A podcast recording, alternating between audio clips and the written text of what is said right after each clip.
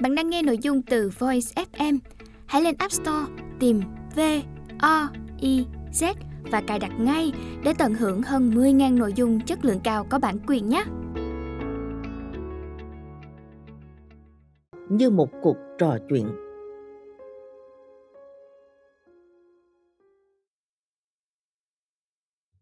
Ở nơi chợ búa ồn ả bán mua, nơi chợ đời bụi bặm, trước học héo lánh tới làm gì? Có héo lánh tới nổi không? Hẳn nhiều người đã không khỏi ái ngại đặt ra câu hỏi ấy khi thấy trên tờ Sài Gòn Tiếp Thị mà như tên gọi của nó là cầu nối giữa doanh nghiệp và người tiêu dùng, nơi tiếp cận thị trường của doanh nghiệp. Nói cách khác là một thứ chợ, xuất hiện một chuyên mục gọi là trò chuyện triết học. Với nhiều người, triết học là cái gì đó cao siêu xa vời, chỉ có thể kính nhi viễn chi, chứ chẳng ăn nhập gì với cuộc sống trần trụi, với thời buổi mà con người phải lặng ngụp mệt nhoài trong cuộc mưu sinh, phải nhanh mắt, nhanh tay, chụp giật cho mình những thứ có thể chụp giật được, phải đối diện với bao nhiêu câu hỏi, bao nhiêu thách thức của cuộc sống trước mặt. Nói tóm lại, triết học là cái gì đó vô bổ, chỉ để dành cho những kẻ rỗi hơi, Ấy thế mà ngạc nhiên chưa? Kể từ bài đầu tiên xuất hiện vào ngày 25 tháng 5 năm 2010 trên Sài Gòn Tiếp Thị, đến bài cuối cùng được tập hợp trong trò chuyện triết học này, xuất hiện trên báo vào ngày 8 tháng 2 năm 2012. Qua hơn một năm rưỡi với 83 bài báo của tác giả Bùi Văn Nam Sơn, chuyên mục đã được đông đảo bạn đọc đón nhận như một món ăn tinh thần khó thể bỏ qua khi cầm tờ Sài Gòn Tiếp Thị mỗi thứ tư hàng tuần. Nhiều bạn đọc thuộc nhiều môi trường nghề nghiệp, bối cảnh xã hội, lứa tuổi khác nhau đã phản hồi đầy hứng khởi như được thỏa mãn một nhu cầu, một khao khát từ lâu không được đáp ứng, dù không phải lúc nào họ cũng đồng ý hoàn toàn với tác giả. Những tưởng trong thời buổi hội nhập, toàn cầu hóa và cạnh tranh kinh tế khốc liệt, triết học chẳng thể nào có chỗ đứng.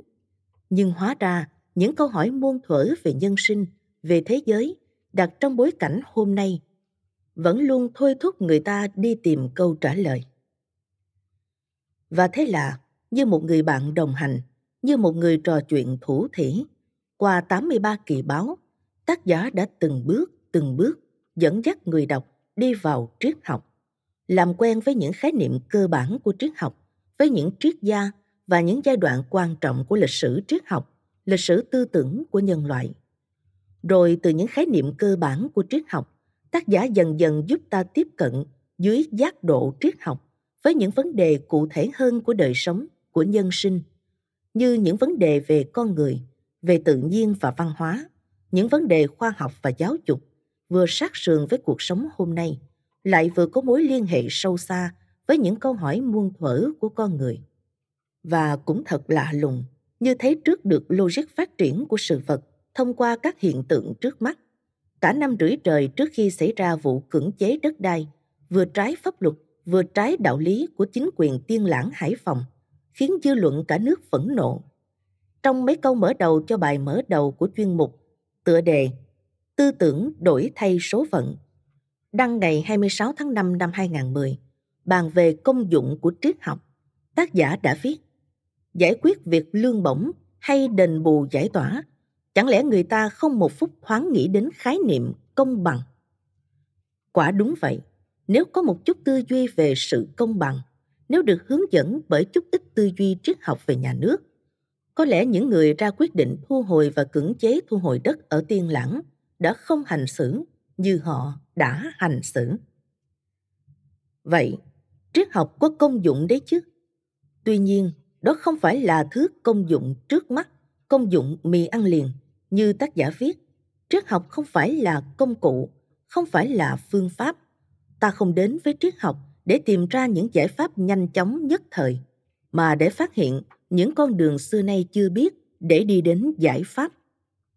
Nói cách khác, nó như một ngọn đèn, một tia sáng soi đường, giúp ta hiểu hậu cảnh, quyết định có cơ sở, hành động có trách nhiệm hoạt động có hiệu quả, truyền thông rõ ràng, sống thanh thản, hạnh phúc.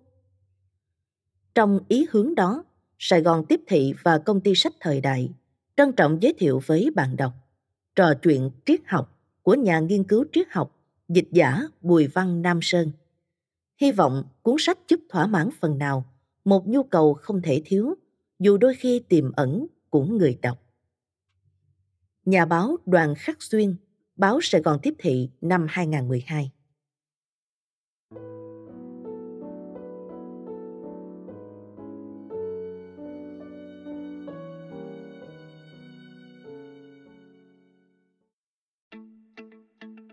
Bạn đang nghe nội dung từ Voice FM. Hãy lên App Store, tìm V O I Z và cài đặt ngay để tận hưởng hơn 10.000 nội dung chất lượng cao có bản quyền nhé.